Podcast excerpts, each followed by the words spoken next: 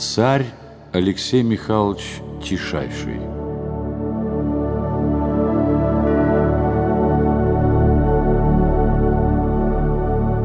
В середине XVII века, после смерти первого царя из рода Романовых Михаила Федоровича, на престол русского царства вступил его сын Алексей. Более чем тридцатилетнее царствование второго царя из рода Романовых было ознаменовано бунтами, войнами и мятежами, из-за которых все 17 столетие получило название «бунтошного века». Однако, несмотря на это, Алексей Михайлович получил в народе прозвище «Тишайший».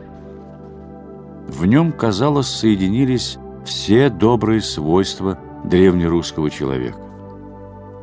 Он был тем образцом благочестия, набожности и безупречной чистоты нравов, которые служили идеалом для многих его современников и потомков.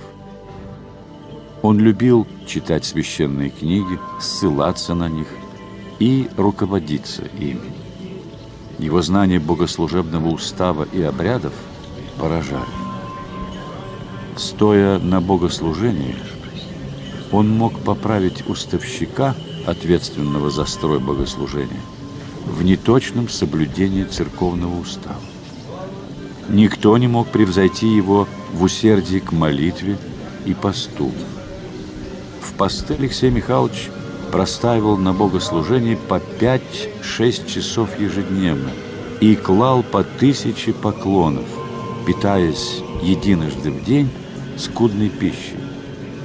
Это был истовый древнерусский богомолец, соединявший в христианском подвиге труд телесный с напряженной духовной жизнью. Даже тогда, когда церковный устав разрешал мясо или рыбу, царь отличался трезвостью и умеренностью в еде. Хотя к его столу и подавалось до 70 блюд, он приказывал рассылать их своим придворным, а то и простому люду в виде царской милости. Однако, будучи от природы живым, впечатлительным и подвижным, Алексей Михайлович часто терял самообладание и легко гневался. Вспыльчивость царя чаще всего возбуждалась встречей с нравственным безобразием, особенно с поступками, в которых обнаруживались хвостовство и надменность. «Кто на похвальбе ходит?» – часто повторял тишайший царь. «Всегда посрамлен бывает». Но что удивительно, в минуты сильнейшего раздражения Алексей Михайлович ни в себе, ни в виноватом подданном старался не забыть человека. При доброте и мягкости характера это уважение к человеческому достоинству в подданном производило на окружающих сильное впечатление, чем Алексей Михайлович и заслужил наименование «тишайшего царя». Иностранцы не могли надевиться этой черте в русском самодержце. «Этот царь, — пишет австрийский посол в Москве, — при беспредельной власти своей над народом — привыкшим к полному рабству, не посягнул ни на чье имущество, ни на чью жизнь, ни на чью честь. Тишайший царь принадлежал к тем благодушным натурам, которые более всего хотят, чтобы у них на душе и вокруг них было светло. Он был не способен к затаенной злобе и продолжительной ненависти. Гнев его был отходчив, проходил минутной вспышкой, не простираясь далее угроз и пинков. Рассердившись на кого-нибудь, по вспыльчивости он мог легко оскорбить его, но скоро успокаивался и стремился примириться с тем, кого оскорбил в припадке гнева. Он первый шел навстречу к потерпевшему с прощением, стараясь приласкать его, чтобы обидимый не сердился. Прилив царственного гнева всегда разбивался о мысль, никогда не покидавшую царя, которую он часто повторяет в своих письмах. «На земле Никто не безгрешен перед Богом. На Его суде все равны, и цари, и подданные. Алексей Михайлович любил писать и писал много. Из всех древнерусских царей его творчество по объему было сравнимо только с творчеством Ивана Грозного. Он пытался изложить историю своих военных походов, пробовал себя в поэзии, но больше всего оставил он писем разным лицам.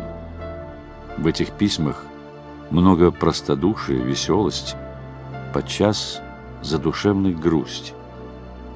В них видно тонкое понимание ежедневных людских отношений, меткая оценка житейских мелочей и заурядных людей.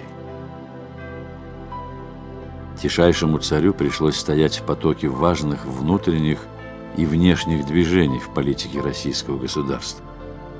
За тишиной его правления скрывались активные преобразования не только в системе государственной власти и управления, но и в военной, дипломатической, судебной и церковной деятельности. И это несмотря на то, что его самодержавие протекало на протяжении длительного периода в условиях войны. В целом же Алексей Михайлович постоянно стремился смягчать по возможности те общественные противоречия, которые то и дело проявлялись в то время.